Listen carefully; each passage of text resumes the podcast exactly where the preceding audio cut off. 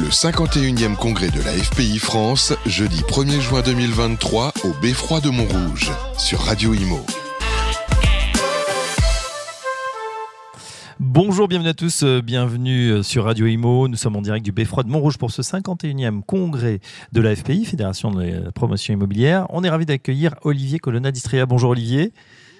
Vous êtes euh, président de SOCFIM, et, qui est la banque immobilière du groupe BPCE, mais également président de l'IFPIM, Institut du financement des professionnels de l'immobilier. Bienvenue à vous.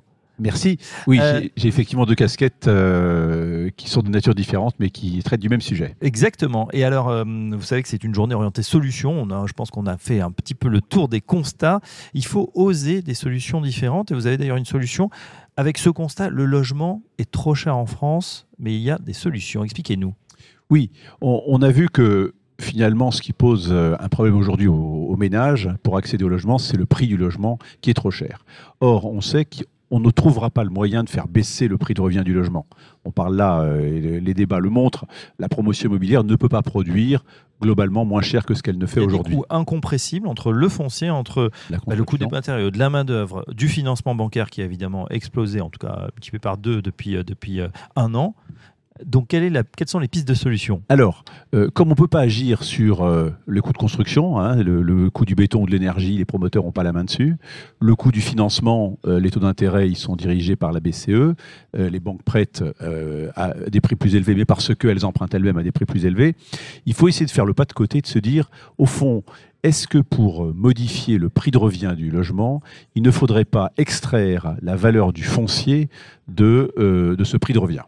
On sait que le, foncier, ça représente, selon les localisations, entre 20 et 45 du prix de revient d'un logement. Si on arrivait à extraire cette valeur du coût d'usage du logement pour un ménage, on arriverait probablement à resolvabiliser une partie significative de ces ménages, et notamment les primo-accédants. Il y a deux méthodes pour ça.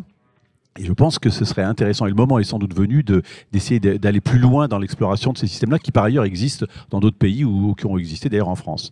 C'est soit de dissocier de manière physique le terrain et le logement. C'est le BRS, bien sûr, le fait très bien à petite échelle. Il faudrait arriver à le massifier, mais on pourrait imaginer que le bail à construction, le bail amphithéotique, permette à Monsieur X d'acheter non pas quand vous êtes en copropriété, vous avez votre appartement, mais finalement, peu vous importe que vous soyez propriétaire euh, du terrain sur lequel se situe l'immeuble dans lequel vous avez un appartement. Mais vous devez l'acheter quand même, ça, et vous devez le financer. Et donc, si on arrive à extraire ça, probablement, on arrivera à bâtir euh, des, schémas financiers qui rendraient ça accessible au ménage. Alors, il y a deux méthodes. La dissociation juridique, je l'ai dit, bah, il y a construction. Ça existe. À Lyon, pendant très longtemps, les terrains appartenaient aux hospices de Lyon et les, Lyonnais achetaient des appartements qui dont le terrain appartenait aux hospices de Lyon. Ça a fonctionné très bien. À Londres, vous le savez, les terrains appartiennent à landlord. Donc euh, tout ça, juridiquement, existe. Il faudrait arriver à le massifier. On posera la question de qui garde ces terrains et, comment ils sont financés. Et, à Londres, par exemple, on n'est jamais propriétaire. On a un bail de 90 Un bail de 90 ans, un bail à vie, hein, mais, euh, euh, et ça n'empêche pas les, Londoniens, j'imagine, d'être sereins quand ils sont propriétaires de leur logement, mais pas, de, pas, de pas du terrain. Donc ça, c'est la situation juridique. elle est complexe, mais juridique ça fonctionne. Il y a une autre manière d'aborder le sujet, c'est par le financement.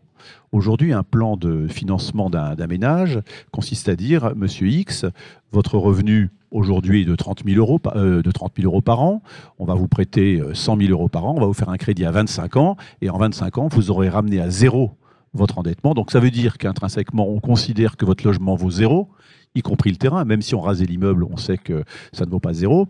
Et, par ailleurs, accessoirement, on vous dit que vous gagnez 30 000 euros et que donc on projette votre revenu euh, à 30 000 euros pendant toute votre vie, ce qui est quand même pas euh, la, le, enfin probablement la. Donc aujourd'hui, on pourrait imaginer, et ça s'est fait dans le passé, on l'a un peu oublié, on pourrait imaginer de dire, et si un plan d'amortissement d'un crédit à, un ménage euh, était fondé non pas sur la valeur totale du prix d'achat du logement, mais la valeur du logement sans le terrain? Vous auriez tout de suite un plan d'amortissement beaucoup plus allégé, et donc une mensualité plus allégée qui rendrait euh, solvable le ménage qui actuellement ne l'est pas. Alors on peut se dire, oui, mais attention, euh, est-ce qu'il n'y a pas un risque supplémentaire, euh, soit pour la banque, soit pour le ménage, de, se retrouver en surendettement? La réalité, c'est qu'on fait des crédits à 25 ans, grosso modo, et qu'on sait que la durée moyenne de la détention d'un bien immobilier pour un primo-accédant, c'est 8-9 ans. Donc le crédit, de toute façon, il est remboursé bien avant l'échéance par la revente. Donc une valeur résiduelle, elle existe. Cette valeur résiduelle, elle serait majorée de la partie non amortie du terrain que ça ne ferait pas porter un risque ni à l'acquéreur, parce qu'on a un très bon système de crédit immobilier en France, sans doute le plus sûr du monde, mais il est tellement sûr qu'aujourd'hui, il exclut une grosse partie des, populations désireuses d'avoir un projet immobilier. Donc voilà, moi je, je trouve qu'il serait intéressant aujourd'hui de se dire, et si on travaillait sur le foncier pour extraire la valeur, le prix du foncier de la valeur économique de l'usage d'un bien immobilier? Bah voilà, des pistes intéressantes. Est-ce qu'elles ont été soumises, par exemple, à des, au comité, euh, Conseil national de Alors, tout, ça, tout ça a été évoqué, mais je pense qu'il faut aller plus loin parce qu'il faut d'abord associer les banques distributrices du crédit, évidemment, sur ces sujets-là. Et puis, euh, va se poser la question aussi des détenteurs de ces terrains qui se disent Moi, je voudrais bien le vendre, ce terrain, pour capter la, la, la, rente et la plus-value foncière. Euh, mais, par exemple, aujourd'hui, des collectivités ou des aménageurs sont détenteurs de, de biens immobiliers, de, de terrains qui mettent aux enchères. Euh, ces enchères font grimper le prix du foncier et à la fin, euh, les opérateurs ne peuvent pas produire des logements abordables. C'est la situation dans laquelle on est aujourd'hui. On pourrait tout à fait imaginer que ces détenteurs de foncier décident de, non pas de les vendre, mais de les mettre à disposition d'opérateurs pour y créer des logements abordables, dont une partie viendrait alimenter le logement social ou le logement des grands employeurs qui ont besoin de loger des, infirmiers, euh, des policiers, des pompiers, etc.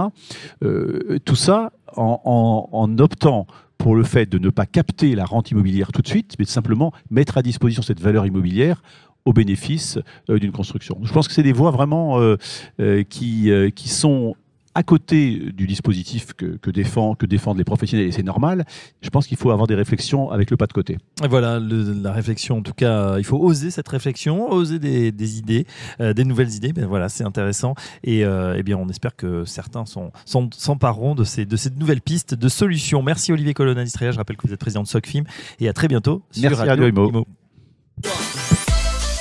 Le 51e congrès de la FPI France, jeudi 1er juin 2023 au Beffroi de Montrouge, sur Radio Imo.